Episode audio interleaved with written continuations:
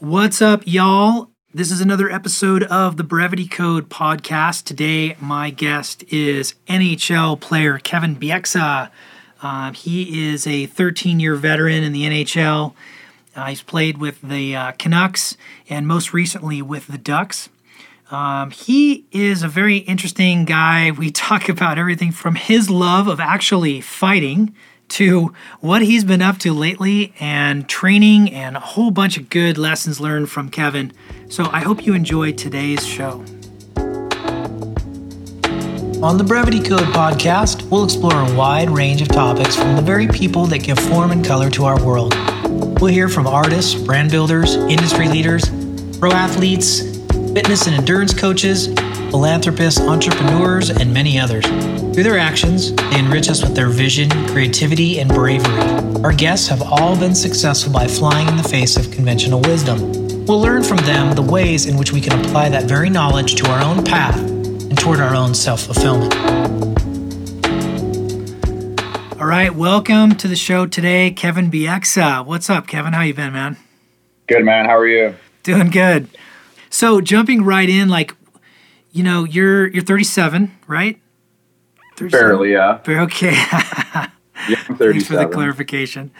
Um, and officially retired from the NHL. So, obviously, it's it's it's been a lifetime um, for you, starting at a very young age is it how does it feel now to, to, to be a bit disconnected from the, the franchise or are you still active in the business or what's it what's it look like for you on the on the daily well quickly just a quick correction i haven't actually officially retired from, oh. from playing, which is actually a big deal because a lot of guys and a lot of friends that i've played with announced their retirement in this past summer so for them it's clear cut they're officially retired they've transitioned on to new and uh, bigger and better things so to speak, but I haven't because I've kind of left the door open and kind of blazing my own trail kind of thing. Um, I haven't said no to coming back and playing.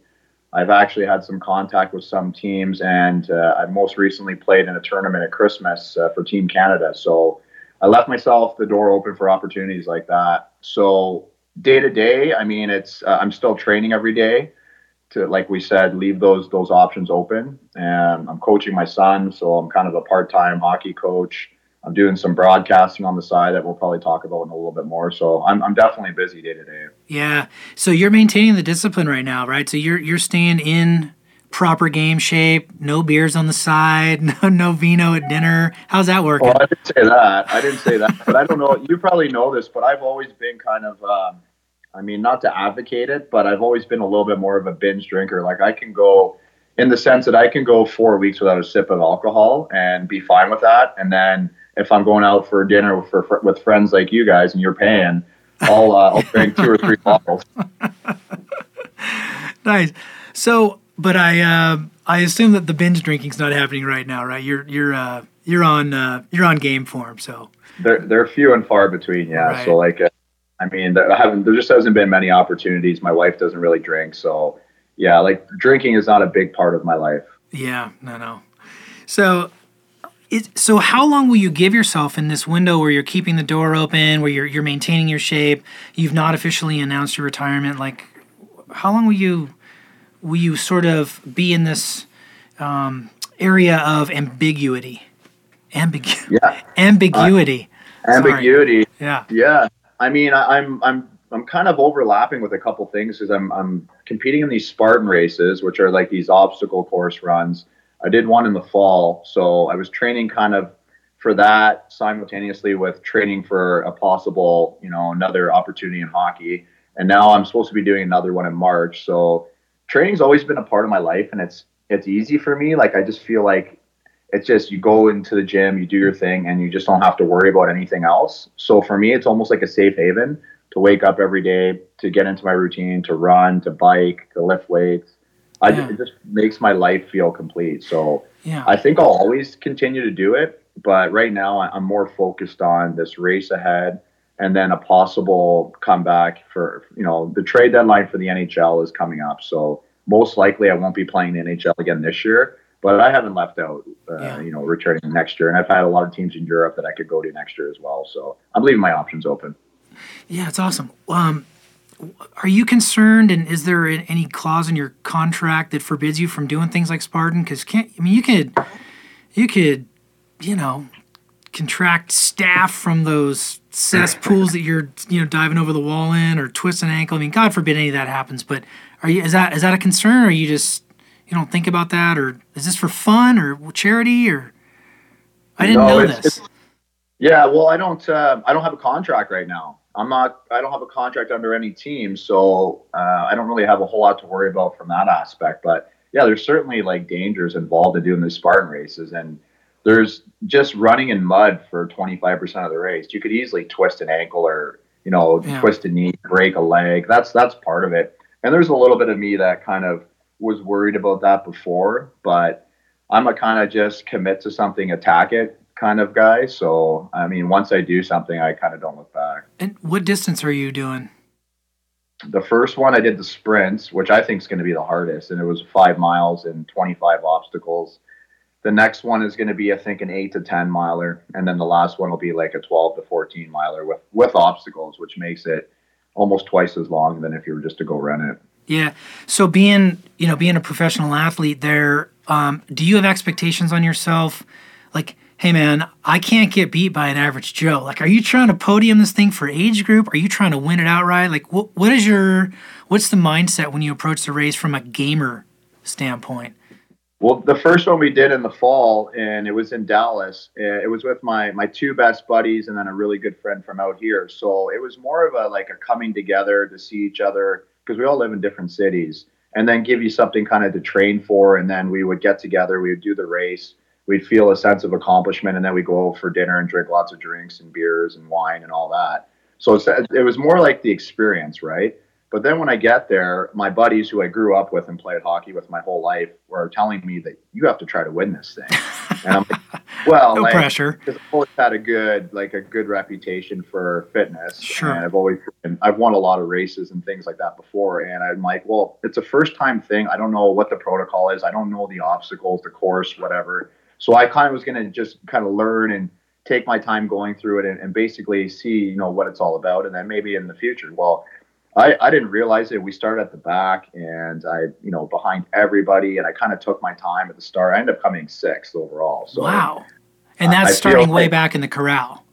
We, we started in our block of 70 people. We're at the very back of the corral. So you had to wait to pass people. Yeah. There's just no room on the course. There's nowhere to so go. Yeah. That coupled with coming to obstacles, and I was chatting with the uh, volunteers of the obstacles, just making sure I did them right because I didn't want to do the the 30 burpee penalty. Right. Which was a big so, right. So there, there, I left some time on the course, is what I'm saying. Yep. And, uh, maybe we didn't sleep as much as we should have the night before, Just which saying. also could have helped. Maybe that helped, right? so, and that was a sprint, I take it. That was the sprint. So the next one, if we do the sprint on the next one, I'm trying to convince the guys to do the next one. The sprint, I'll definitely try to go out and, and run. But yeah, there's a competitiveness for sure that just comes as soon as I start the race. It's fun and games. And then when I got about halfway, I'm like, all right, let's go here. Like, let's start right. passing some people and right. get out there. Were you now? You're are you on those sprints? There, it's got to be pretty full, full out, you know, anaerobic effort. I mean, you're you're you're pre, you're pegged the whole time. Although you said, you know, you're stopped to talk to the volunteers, but in between those spots, I imagine you're going. Are you going pretty much all out? Or are you saving a little bit? Or well, it was the first one, so I didn't really know. Like, I didn't want to. I wanted to leave something left in the tank because I, I didn't know the course. I didn't have it memorized. I guess there was a memo that went out the day before uh, showing you where every obstacle was. So if you kind of memorized a couple obstacles, you'd know where you were on the course. I, I did it very blind the first time, but I did I did do it pretty hard. I don't do anything kind of half-assed, yeah. so I I did it hard. And. Yeah. the thing is you're only running you're only running maybe like you know 400 meters at a time and then you get to an obstacle. So yeah. the running thing the running part wasn't a big deal. You make up time doing the obstacles clean and getting through them and not getting penalized. Because if you have to do 30 burpees that takes probably two three minutes out of your time plus you're exhausted after that. So luckily i only missed one obstacle and but my buddies they missed eight obstacles. So they did over 200 burpees. Yeah. Like that's just a whole new race. Right. I, I, mean, I would imagine your level of fitness really suits this level of kind of competitive racing for you? I mean, would you have any other aspirations outside of this?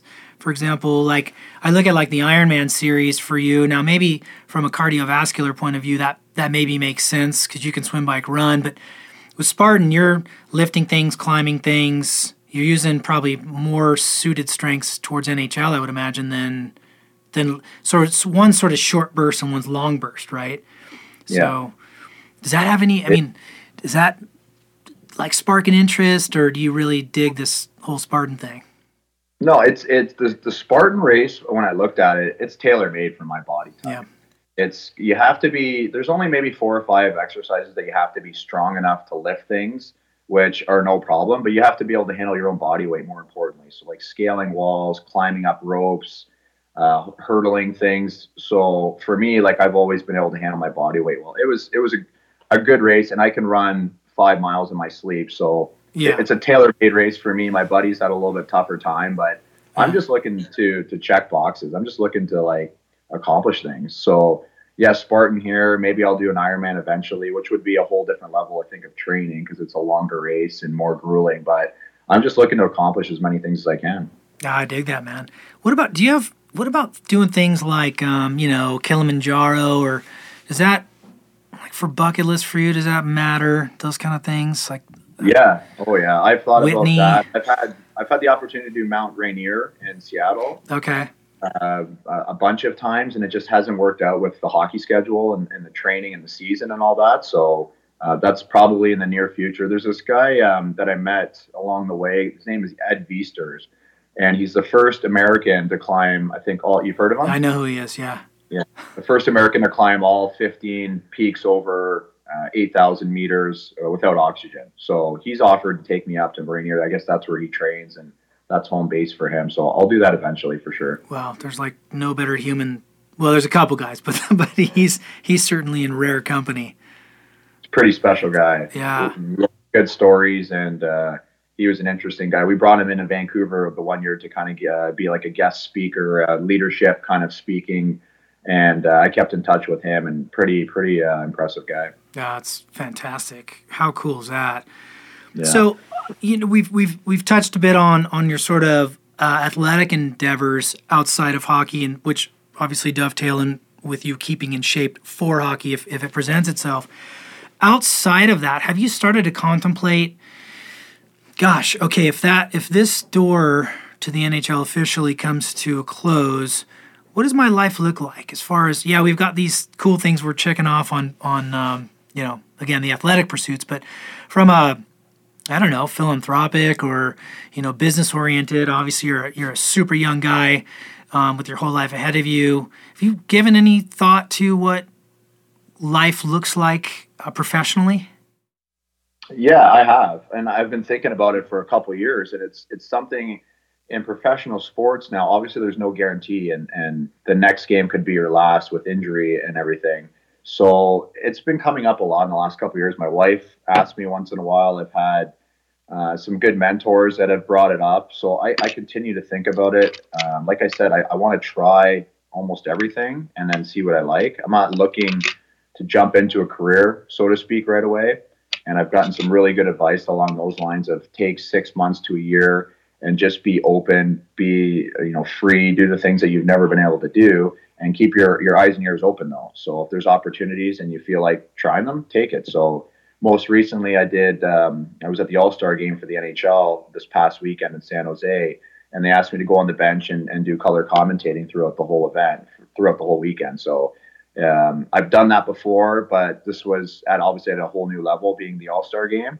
So that's something that people have always asked me: Do you want to get into broadcasting afterwards? And I don't know the answer yet. I think I'll have to do a few more, but I tried it and I gave it a shot, and at least I know what to expect from it now. Yeah. And then on the other side, we spoke about uh, I've had some opportunities to start my own podcast, and I'm still kind of learning that whole business. I've been on, I think you're my third podcast I've ever been on, but I'm still pretty fresh to it and learning the ins and outs of that to see if that's something that I want to, you know, venture into. So, um, some commercial real estate, good contacts and friends that I could maybe get involved and learn that business a little bit more. So, there's certainly a lot of options out there, and I'm not going to limit myself to any of them. Yeah, and I know you were you're a finance guy, right, from Bowling Green. That where you guys you went and had your education, which I mean, I didn't hear that come out. It doesn't sound like you want to jump on board and be a CFO anywhere.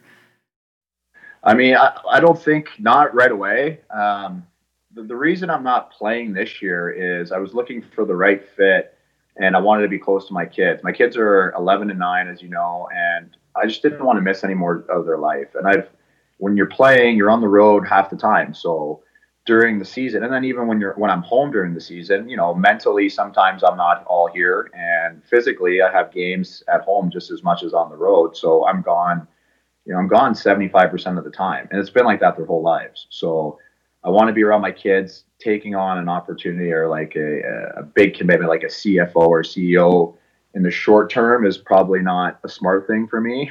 So I'm looking for a smaller project with smaller commitments right now. Yeah, yeah, definitely. I mean, you never know. Like podcasts can maybe start out as a hobby and it could turn into a, you know, a full-on gig on its own as as cuz any of those other things you mentioned. So, but and I do like that advice and it was sort of similar uh, I have a similar path where it sort of just took some time, let some things kind of come to me as opposed to jumping into any one thing, any one lane in particular, and saying, "Gosh, there's it's a pretty vast, um, you know, universe of possibilities out there," and I'm I, I just want to see what opens up to me.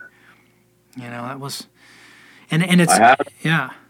I have like in in my mind, I have something in about ten years that I want to accomplish. I, like I want to get into the management side of of an NHL team. I think, and there's there's obviously a new team in Seattle coming into the league in a couple years, and I've made a lot of connections over the years in this business where a lot of the guys that I played with or played against are starting to take these roles on as they retire and as they move up the chain and they start coaching and, and um, doing player development, they're moving up the chain. So in five, ten years, a lot of the guys that were friends of mine and ex teammates and uh, ex peers are going to be in these positions. And that's kind of where I want to maybe jump into uh, when my kids are older, they're in university, and then I have a little bit more flexibility. So I have a long term goal. Uh, how I get there, we'll find out. But yeah. I, like I said, I want to accomplish a bunch of stuff before that. Yeah, well, that's a great game plan. I'm, so I, w- I would like to spend a bit of time maybe in reverse here for a minute and just talk a little bit about your journey into the NHL and professional sports because I think you know it's it's sort of the rarest of the rare humans that walk around that actually get an opportunity like the one that you've had and those opportunities are certainly hard hard fought and well earned and so I guess my my first question to you would be you know, and it's it's not an atypical question, but like, did you know that you were special? Did you know you were gifted, or did you just try to out hustle and outwork everyone? Like, how does that how does that path come to be in the first place? Um, I don't to to know that I was special or gifted. No, like I never really thought about it that much. I always had like um, like driving to the rink, taking long car rides. I always daydreamed about the possibility of playing the NHL one day.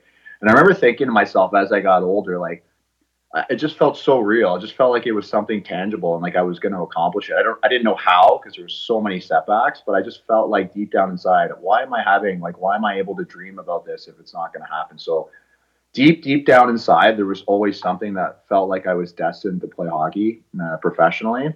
But I, when I was a kid, I had two brothers. I was the middle child we wrestled, we fought, we played every sport out there. I was just having fun. I was just being a kid having fun. I played hockey. My dad coached me a lot. Um, I didn't really think about playing it for a career. Like you know when when you're in uh, elementary school and they ask you, "What do you want to be when you grow up?" Right? And and everybody says firefighter, doctor, lawyer, all that stuff. I was just like all those kids. I never said hockey player, right? Like my son says that now. He grows up and he goes to the to school and says, "I want to be a hockey." But I was never like that. I just playing hockey for fun. I didn't know where it was going to take me. So, you know, as I when I got a scholarship into university and then I was playing there, I mean, I still didn't think I'd be able to play it full time professionally, and and just you know just keep chipping away at it and enjoying the whole process. Yeah, but so as you're coming up, do you um, you're doing this as an extracurricular thing as you're coming up through high school, or was in Canada Canada's or high school? I don't know. Forgive me. Yeah. Is there a high school I imagine there's high school programs for for hockey, right? That foster that. So are you on that team in high school? Yeah. And, and how are you? Are you like mid pack? Or you again? I, I always see these guys. I mean, I have kids now, and You, dude, at nine years old, 10 years old, you know what kid on the baseball team's got the arm and got the ability to go to college right then and there. You know, I, f- I mean, obviously there's sleepers in between there, but like as far as your level, like were you already at a recognizable level? Like, okay, this kid's got some game, or like where did you rank? Yeah, so it's funny you asked that because I had this conversation. We were in a hockey tournament in Vegas last weekend for my son's team, and we had this talk the mm-hmm. whole drive home because he seems to think it was real easy for me. But um, mm-hmm. I had mm-hmm. I had some ups and downs. When I was seven, I played up two years. Uh, my older brother was two years ahead of me, and my dad coached him, and I was good enough to to be on his team and to play with kids two years older. So I was good, right? Come around eight, nine, ten, I was one of the best kids in Ontario. Okay. Uh, for my age group, right? So then I went and I ended up playing at the highest level you can for minor hockey in Canada, which is called AAA.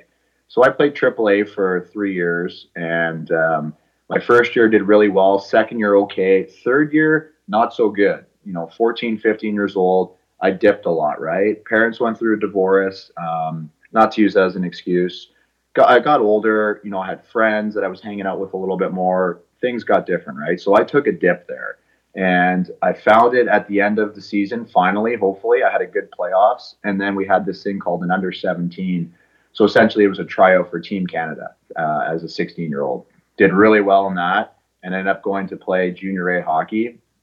I mean, stop me if I'm boring you, like with the. Uh, no, no, no. Well, again, let but, me just stop you here and say now, at this point, are you starting to have more self belief and more, you know, is this leading to, you know, more drive and I want to work harder? Or are you still like, man, okay, yeah, this, I got some game, but I'm, I don't know, like, where are you vacillating between, I think I can and there's no way? Like, where are you now in the headspace? Yeah, like so when I was young, I thought, yeah, I'm really good, but again, like I said, I wasn't thinking about playing it full time. And then when I get to high school, and if you play high school, high school hockey in Canada, it's not a big deal like it is in Minnesota and East Coast, where there's some really good programs. High school hockey is not a big deal. So I played high school just for fun on the side because I wanted to play extra hockey. But AAA is, was where it's at, right? So when I got to high school and I made a decision, I got drafted by uh, the OHL team, which is kind of like the amateur league, where a lot of guys go from that to the NHL. So I got drafted to there. I went there. I made the team, but I decided not to because if you play there, you lose your college eligibility, so you can't pursue a college scholarship, right? So I decided, with the help of my dad, that I wanted to pursue uh, an education and I know not put all my eggs in one basket and try to make the NHL, but let's go to college. Let's see if I can get a free education and then at least have a backup plan. So in high school, probably in grade 10, 11, I started getting a little more serious with school and actually going and making sure my grades were good enough to get past the NCAA clearinghouse. So maybe I, but still, I'm not thinking that I'm going to make it to the NHL. I'm thinking I'm trying to get a scholarship here. I'm trying to get my education paid for in the States because in Canada, we don't give out athletic scholarships. We only give out academic ones like for smart people like my wife. So the other guys that have to try to get an, uh, an athletic one in the states, like myself. So uh, luckily, I had a couple like good years in junior, and I had a lot of offers, and I was lucky I got to pick and choose which school I wanted to go to. I chose Bowling Green because it was it was about a five hour drive away. It was it was farther enough far enough away from my my family, but not too far where they could still come out on weekends and watch me if they wanted to. Right. And it's a good program and had a lot of guys that they had put in the NHL. So maybe now I'm starting to think NHL a little bit when mm-hmm. I get into college on a scholarship. Right. And so from there, you you do that, and what is the eventual road to getting drafted or getting picked up by a by a, an, an NHL team? So I played my first year of college, and at the end of the season, had a good year. And at the end of the season, um, the summer, I get drafted. So I get drafted by Vancouver. I didn't go to the draft. I didn't think I would get drafted. To me, again, it wasn't a huge deal because you get drafted. It's not like football where, like, when you get drafted, depending on where you slot into that draft, that's what you're going to make for your contract and you're going to get an automatic. In hockey, so many players get drafted and never play. So a lot of times you get drafted, they just don't even talk to you for a couple years. They let you develop, and then if you develop, they bring you in, and if you don't, they cut you loose, kind of thing. So I got drafted after my first year didn't think a whole lot of it. Obviously, it was a bit of an honor. Uh, so I, I continued my next three years and I finished out my four years. And luckily, after that, my agent got me into the, the minor league team of Vancouver, the team that had drafted me. And then there's a whole new story about that that's gone public. But I ended up getting into a bar fight with a guy on the team the night before the first game. And it just happened to be the right guy that was a bad teammate and a bad guy. And I won the fight, and the general manager found out and really liked the fact that we got into it. And I mean, things worked out after that, but I, I had some breaks. Everyone gets breaks. That makes it right. Yeah. But yeah, I got an interesting story. It would take a couple podcasts to get through the whole thing. I just so quickly. Are you still? Do you keep in contact with the guy that you got in that notorious bar fight with to this day, or?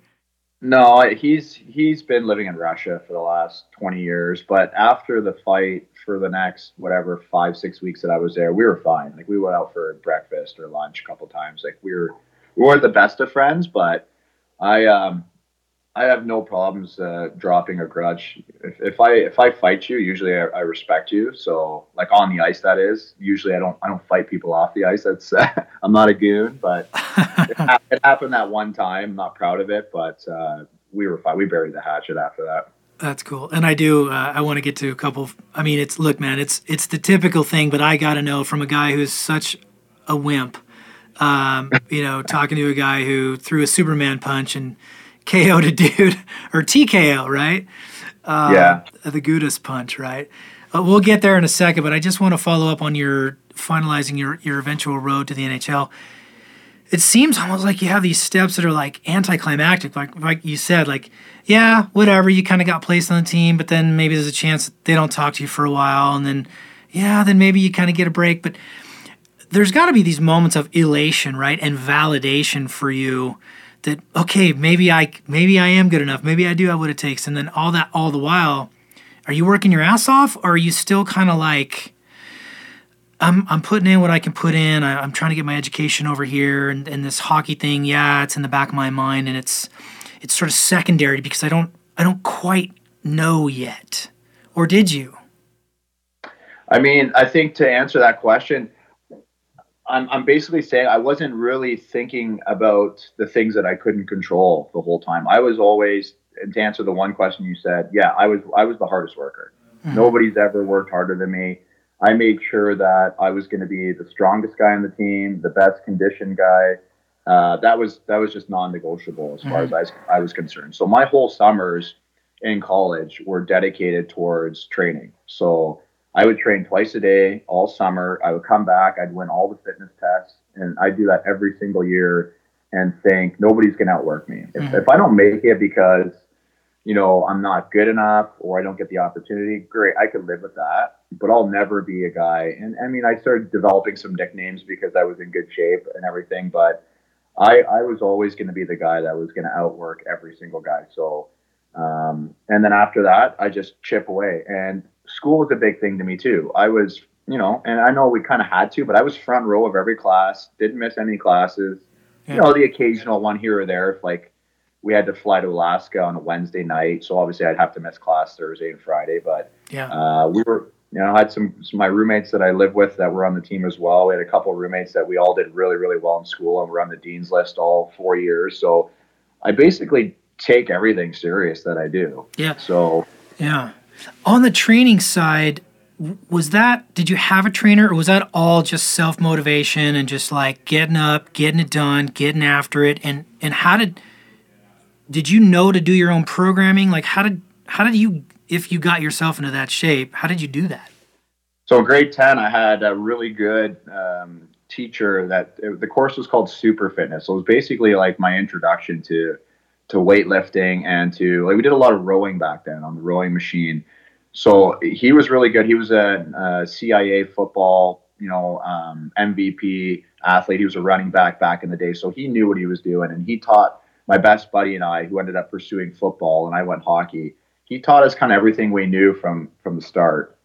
And from there, um, I was always very self motivated. I, I, I've run every day. I would just, I could always push myself. I didn't need somebody telling me what to do. I didn't need somebody yelling at me. When we go to university, you have a strength coach. So you have a team strength coach who would give you the workouts during the season. Well, in the summer, you're in the summer, you're on your own, right? They'll, they'll give you like a general template. And back then, it still was like new to the it wasn't new to the sport of hockey, but not everybody was training in the summer, right? Not like it is today. So I was self motivated. I worked out by myself. I went to the local gym. My best buddy who was training for football was usually there, and we'd stay till you know till the gym closed. We closed the gym on weekends. Guys were all going out and meeting up with buddies and going to the bar, and we were closing up the gym and chugging big jugs of water. And Yeah. it, it was fun for me. Like I enjoyed. I always say, if you're working hard towards something, you got to enjoy the process. And I, I loved it. I enjoyed it, and we just grinded away, and we just knew that we would accomplish something one day. Yeah. Well, and you sounds like you still love it to this day. I mean, doing, you know, putting in work and doing the Spartan deal and, and staying in game shape. Um, it's clearly, you know, part of your DNA. Like you said, it's it's it's it's in there. It's deep, deep in there. Um, And so, okay, so you eventually uh, get your spot um, with the Canucks, right? And you are there for 13, 10 years. Ten years in Vancouver, yeah. 10 years, and then 13 to date. Yeah, and then I got then we got traded. Uh, we came to Anaheim, played three years there, and this would be uh, now this is the first kind of half year out.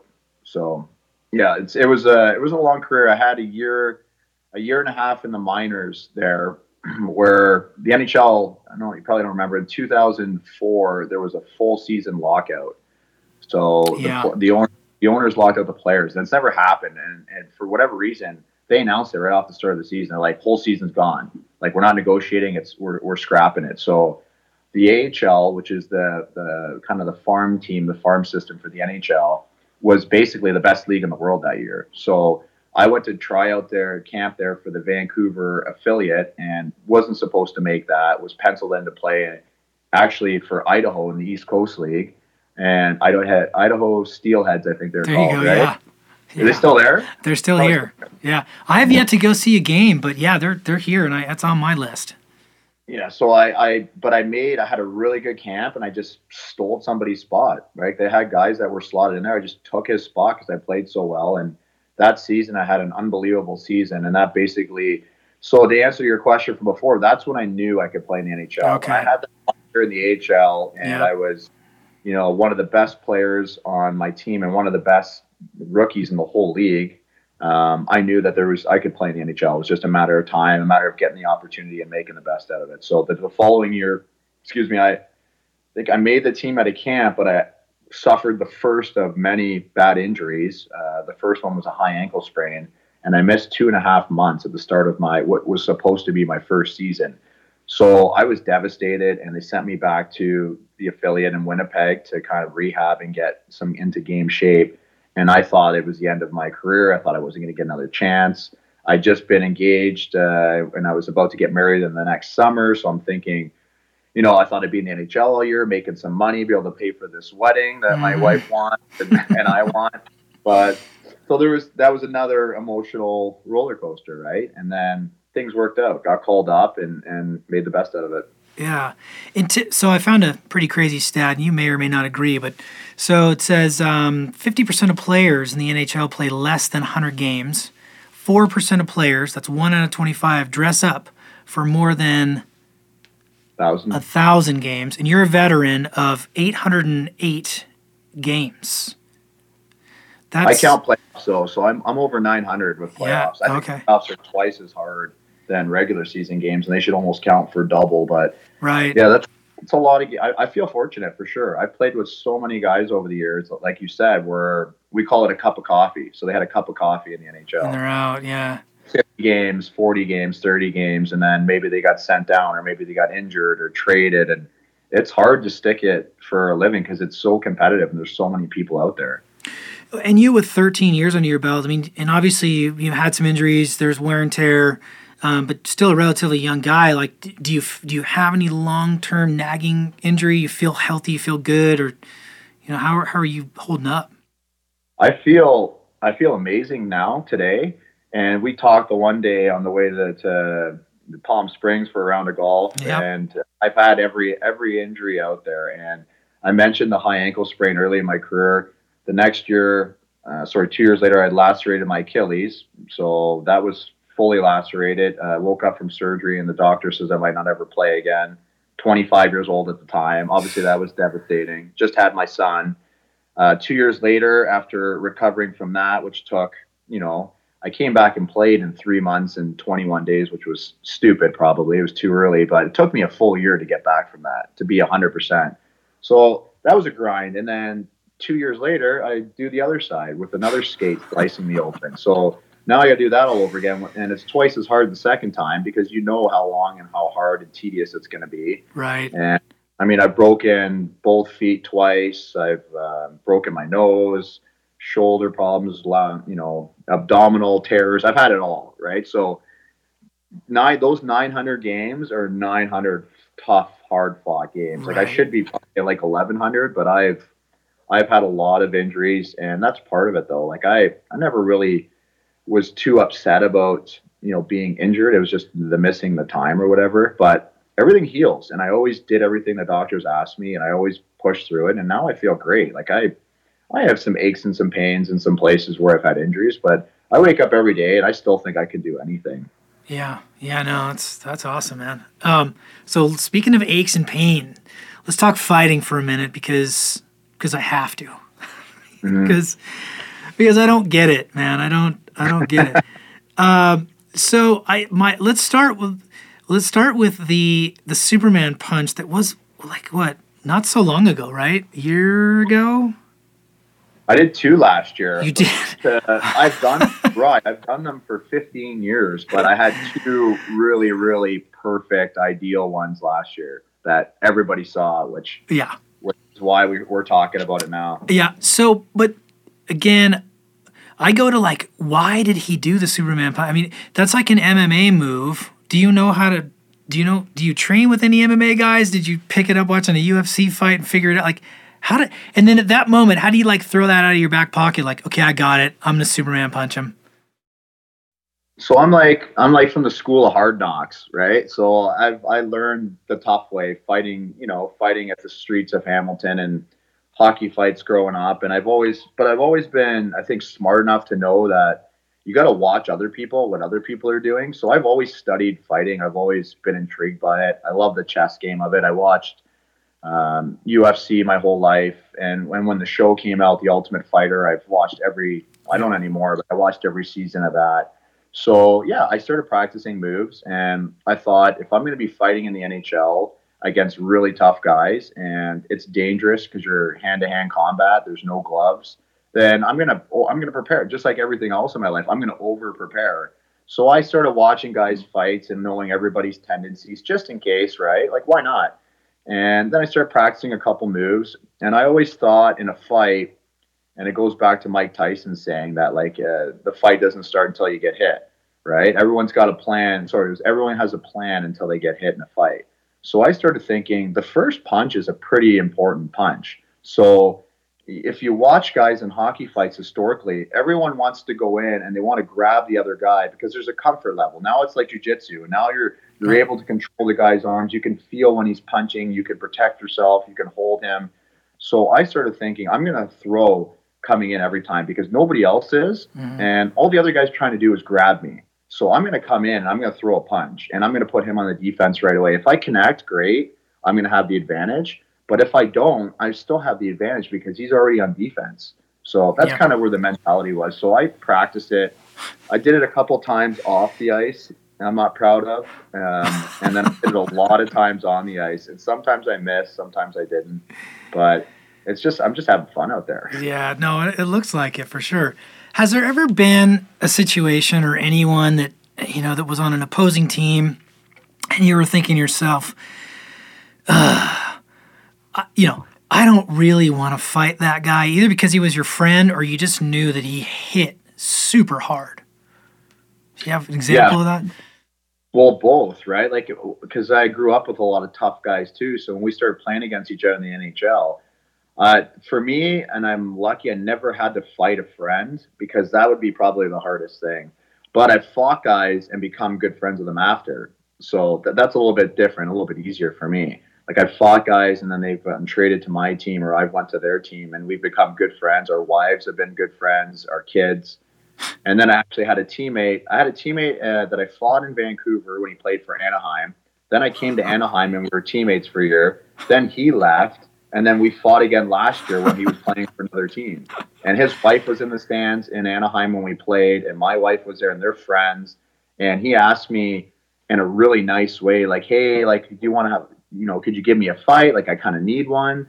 and I'm like, "Oh yeah, like sure, I'll give you a fight." He goes, "But you don't have to if you don't want to." And I go, well no like i don't i don't want to fight you but if you're asking me like the answer is yes so we ended up fighting and then after we're like laughing about it so i guess that's the only time i've ever fought a friend but i still wanted to punch him in the face a little bit so uh, but, but no there's been there's been guys though that have yeah that you're for sure you're worried about if we're gonna fight this is gonna be a good one and I've fought a lot of tough guys so they all you you worry about them uh, all of them a little bit but i like fighting I don't know. It's weird. I know it's weird to say and you don't get it, but I just I don't mind getting hit. Like I like getting hit. Yeah, I kind of wish I liked getting hit. I mean, I've recently started jujitsu maybe a year ago, and I'm really enjoying uh, being able to have a little bit of confidence to be able to handle myself in a situation. Certainly for me, it, it's got to go to the ground for me to have any kind of chance at all. And really, right now, would be mostly sort of to neutralize any kind of threat as opposed to really hurting anyone. But I, I do feel a little more confident than I did a year ago. But again, to just stand and throw, I just I'm not there, and I don't know if I'll ever be there. Um, yeah, well, I, standing and throwing is a chess, uh, or sorry, not a chess match. That's just flipping a, a you know, rolling a dice, basically. So when you get comfortable with the actual notion of fighting, it becomes more of a chess game. And then if you have to take a punch, if you have to take a punch, then I always thought like I love being challenged. We, I think if anything, people will get that from this. I love to be challenged. So getting hit and continuing to fight and not give up to me is like the ultimate challenge, right? Brings yeah. us back to our prehistoric times. So have you ever had a situation where you were maybe a guy got the best of you on the ice and then there was, you know, a lot of smack talking, jawing back and forth, even post and and has it ever carried off the ice onto the parking lot afterwards, or does it not go down like that? No, not for me. I no. mean, it's it's pretty businesslike when you fight, and you'll see most guys today after the fight's over. Very rarely are they still mad at each other. I think there's a mutual respect, and there's kind of like you give usually you give each other a pat and you go to the penalty box, and then you laugh in the box about it. So yeah, it's uh, now, and it's it's not as big a part of a game anymore. But no, like that's never. I've never seen that happen to me. Yeah. I've seen other guys almost get to the point, but it's never spilled over. What about just being seriously riled up and being like, dude, I, I really want to hurt this guy? Or is it still, again, a little more uh, gentlemanly and, and sort of like, okay, it's business. We're going to take care of what we got to do. And then it stays here. But have you ever just been super pissed and like, I really want to punch that guy in the face? Oh, a lot of times. And sometimes the guys that you're super pissed at, you can't fight because they won't fight you. So it's almost even more infuriating. But there's been guys, a lot of times, like I said, and I think I've been in um, maybe 85 professional fights um, in hockey. And sorry, I'm just walking to plug my phone in as well. But um, I'd say the majority of those were just, they just kind of happened or it was strategic uh, and there's no ill feelings. But I'd say maybe like five of those were where I really wanted to hurt the guy badly. Yeah. And the one time I the one time I broke this guy's orbital bone, uh, and he he was out. He had surgery, and I don't think he ever played in the NHL again. And I didn't feel bad about that at all. Yeah. like I was I was so mad at the guy. He cheap shotted me, and I didn't like it. And then when we ended up fighting, I got him really good. But the majority of the times. Um, I would pat the guy after. It'd be like, "Good job," and you go to the box because he's got a family and, and wife and kids. I have a wife and kids. We're doing our jobs. Yeah, and it's a part of the business most of the time. Do you ever think about this sort of philosophical aspect of fighting in the NHL? In other words, yeah, okay, there's bench clearing brawls in baseball, and you know, in the NFL, guys will grab helmets and kind of rattle them back and forth, and it kind of stops. But in the NHL, the referee will, for the most part, be a mediator until it goes to the ground and then it's broken up.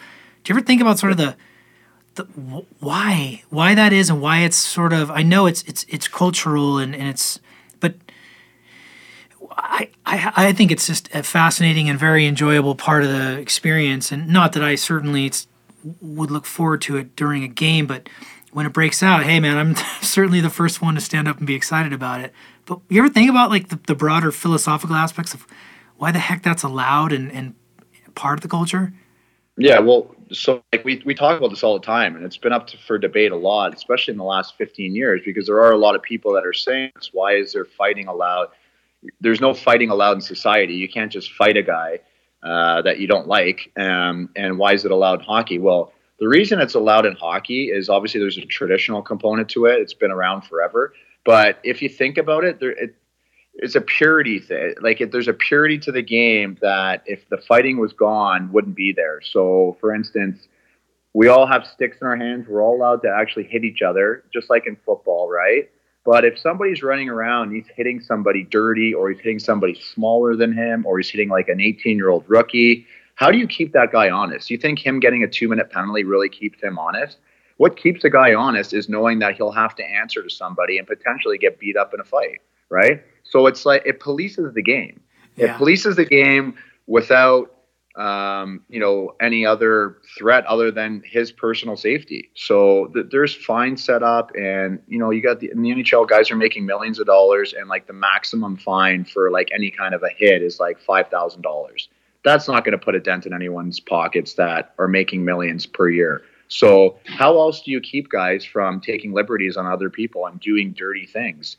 Eh, it's the threat of having another guy, you know, and a lot of times it's consensual. Most of the time it's consensual, uh, which is fine because there's a strategy to it. Like, my team's not playing very well. I want to wake them up. If I go have a good fight and the crowd gets into it, maybe it'll wake up some of my guys. That's the strategy side. But the part that I'm talking about, which why I think it needs to remain in there to some degree, is it keeps everybody honest. I think it keeps everyone like how great is it? And as I, you know, venture into retirement and you can't do that in everyday life, how great is it when someone hits you or does something dirty to you or says something to you and you can just say, "Hey, do you want to fight?" And he's like, "Yeah." and then you fight and you punch each other in the face, and then after the fight, you feel great. You both go to the box and problem solved. Let's move on. like, wouldn't wouldn't the world be great if you could do that and it was somehow police with referees? Yeah, right? I mean, you, you make a very compelling point there. I I I, uh, I think there would be, um, there's room for that. I don't know. We got maybe we need to we need to think more on that. How we how we implement that into tweak it a little bit, yeah. tweak it a little for Idaho, but I think there's a place for it. Well, here's the thing with Idaho though. Everyone here's packing, bro. Like yeah it's an open carry state. It's it's pretty wild west. So I would imagine there's very few uh, tangles out here because everyone knows you either got one on you or one in your car or 15 in your house. So, so that's the same kind of that's the same kind of thing I'm talking about, though, right? It keeps everybody yeah. honest because everybody has a gun, and you know you can't just go rob a, a person or go vandalize somebody's car because you could be you could be shot. There could be repercussions. Like it's almost the exact same thing. Yeah, yeah. No, I I, I, I dig your explanation. I, am you know, again, from a guy that's got 88, 85 fights, you have a good perspective on that. So thank you for sharing that. so as far as like your, you know, your, your lifestyle choices, what I, I try to do for, for the listeners out there too, and we've talked a little bit about some of your, um, your endeavors in fitness and, and how you sort of approach that and you know, the mentality of sort of I'm going to outwork everyone. And I think that's a great, um, that's a great nugget um, for people to, to be uh, paying attention to. What other types of healthy habits do you have? Could, this could be wide ranging, right? This could be meditations and you know forcing yourself uh, you know your, your reading time and and or just you know certain amount of hours allocated to sleeping or you know your dietary habits or what are some of those things you might be able to share with us I think just having good habits in general and all the books you read about success and, you know, Warren Buffett and all these very, you know, uber successful people is they all have what they all have in common is good habits. So whatever that may be. So for me, like I always try to, I mean, we, we go to late movies sometimes, but we're usually in bed by 11 o'clock and I get my eight hours sleep and I wake up early and a good breakfast, get the kids off to school, a workout right away. So, it's just over and over again, repetitive, good habits, right? Setting myself up for success. If I don't do that and I don't, you know, whether I, if I sleep in or I don't work out or I don't eat a good breakfast, I just feel lousy the rest of the day, and I'm not even able to function. I'm not able to use my brain. So, you know, continuing to do the, the right things every day, even though I'm not playing right now, I'm still taking care of my body because I think that's a, a huge thing. If you can take care of your body and your mind, everything else will follow. So, just having good habits in everything you do. Yeah, no, no doubt. I mean, kind of along the, the same line of questioning, you know, what what do you feel like has been some of the greatest life lessons or gifts that playing professional sports has given you that you think you'd carry in for the rest of your life? I've dealt with so much adversity uh, over the years, over those 13 years, and I played, counting the minors, it's been 15 years of pro hockey. There's been so many ups and downs, and it's been a roller coaster ride. And I've learned along the way just uh, maybe an even keelness not to get too high with the good things and not to get too low with with the uh, the downs and and just kind of persevere and uh, I mean you can accomplish pretty much anything you want but it's sometimes it's not going to be easy sometimes it is. Like parenting for instance is a pretty pretty difficult thing. Yeah right? knowing come to find to out. your kids exactly. What to tell your kids in what situation like it's hard. Yeah. And you just do the best job you can and you try not to you know, pat yourself on the back when things work out too much and try not to get too down on yourself when you maybe tell your kids the wrong thing and they go out and, and, and do something at school and get suspended, right? not talking from personal experience, but no, no way. One day, maybe one day, who knows? Yeah. So, um, do you have a favorite quote or a mantra that you like to recite to yourself?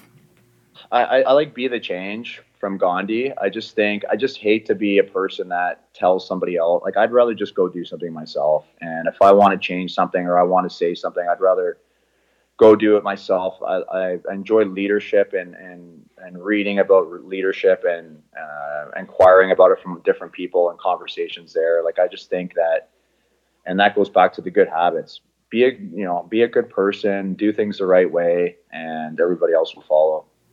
Yeah, I think one that's fitting and for this, and I, I don't know if I've said it on prior podcasts, but one of my favorite quotes that I've ever heard is um, We do not rise to the level of our expectation, but rather we fall back to the level of our training.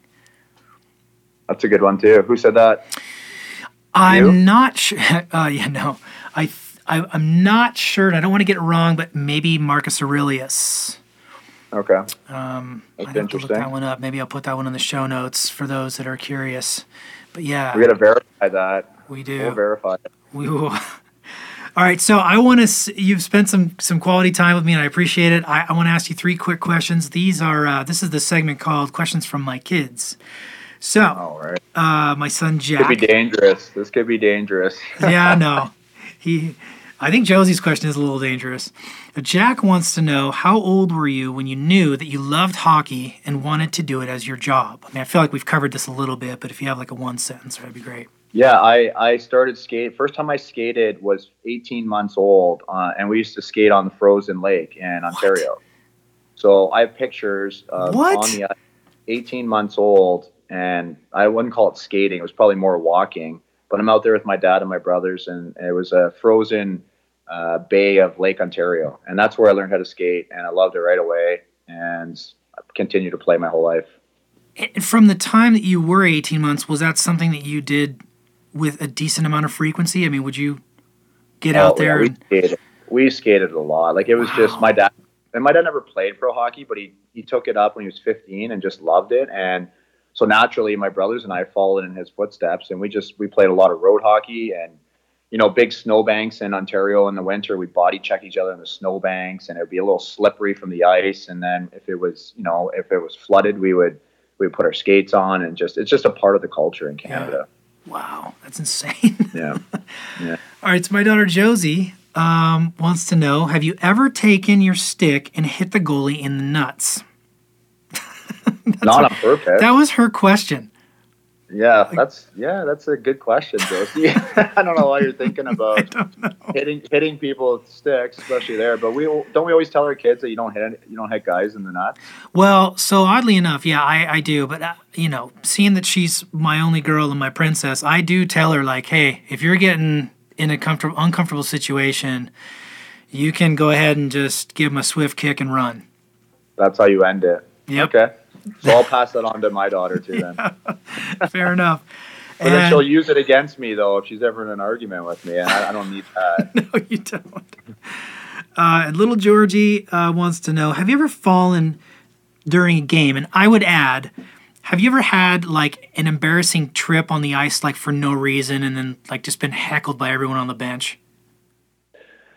I, I haven't, and and that's a very common question that people ask. What's the most embarrassing moment of your career? And when you're you're skating out for introductions and the spotlight's on you, because at the start of every season they introduce the the roster at the beginning of the first home game, and I'm always so nervous about that moment because I don't want to fall and have that be the moment. So luckily, I've never fallen in a, in a moment of the spotlight but I've scored on my own net before. That's kind of embarrassing. That's pretty good. Not intentional, but like puck's gone off my skate or off my stick a couple times. And yeah, that happens to a lot of defensemen, but yeah. those don't those don't feel good at all. Right. I mean, when you know it's your fault, and the goalie looks at you and he feels bad, so he doesn't want to say anything to you, but you both know that that's your fault. Right. So that's that. Those are embarrassing moments for sure. All right. Well, thank you for coming on today. It's been a pleasure. Um, I look forward to you and the family coming out, hanging out with us in Idaho.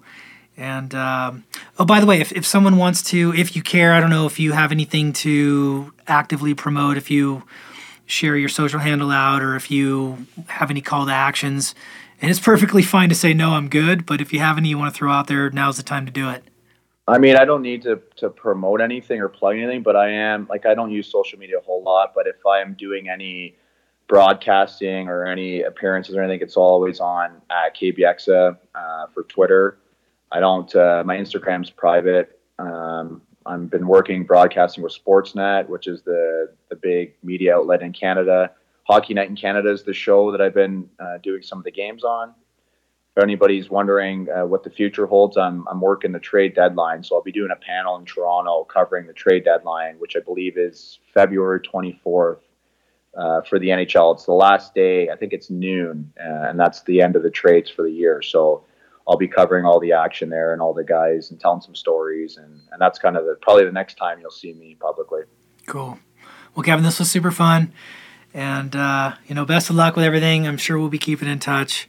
And um, all right, man. Thanks for coming on today. All right. Thanks, Ryan. Pleasure's all mine, bud. Cheers.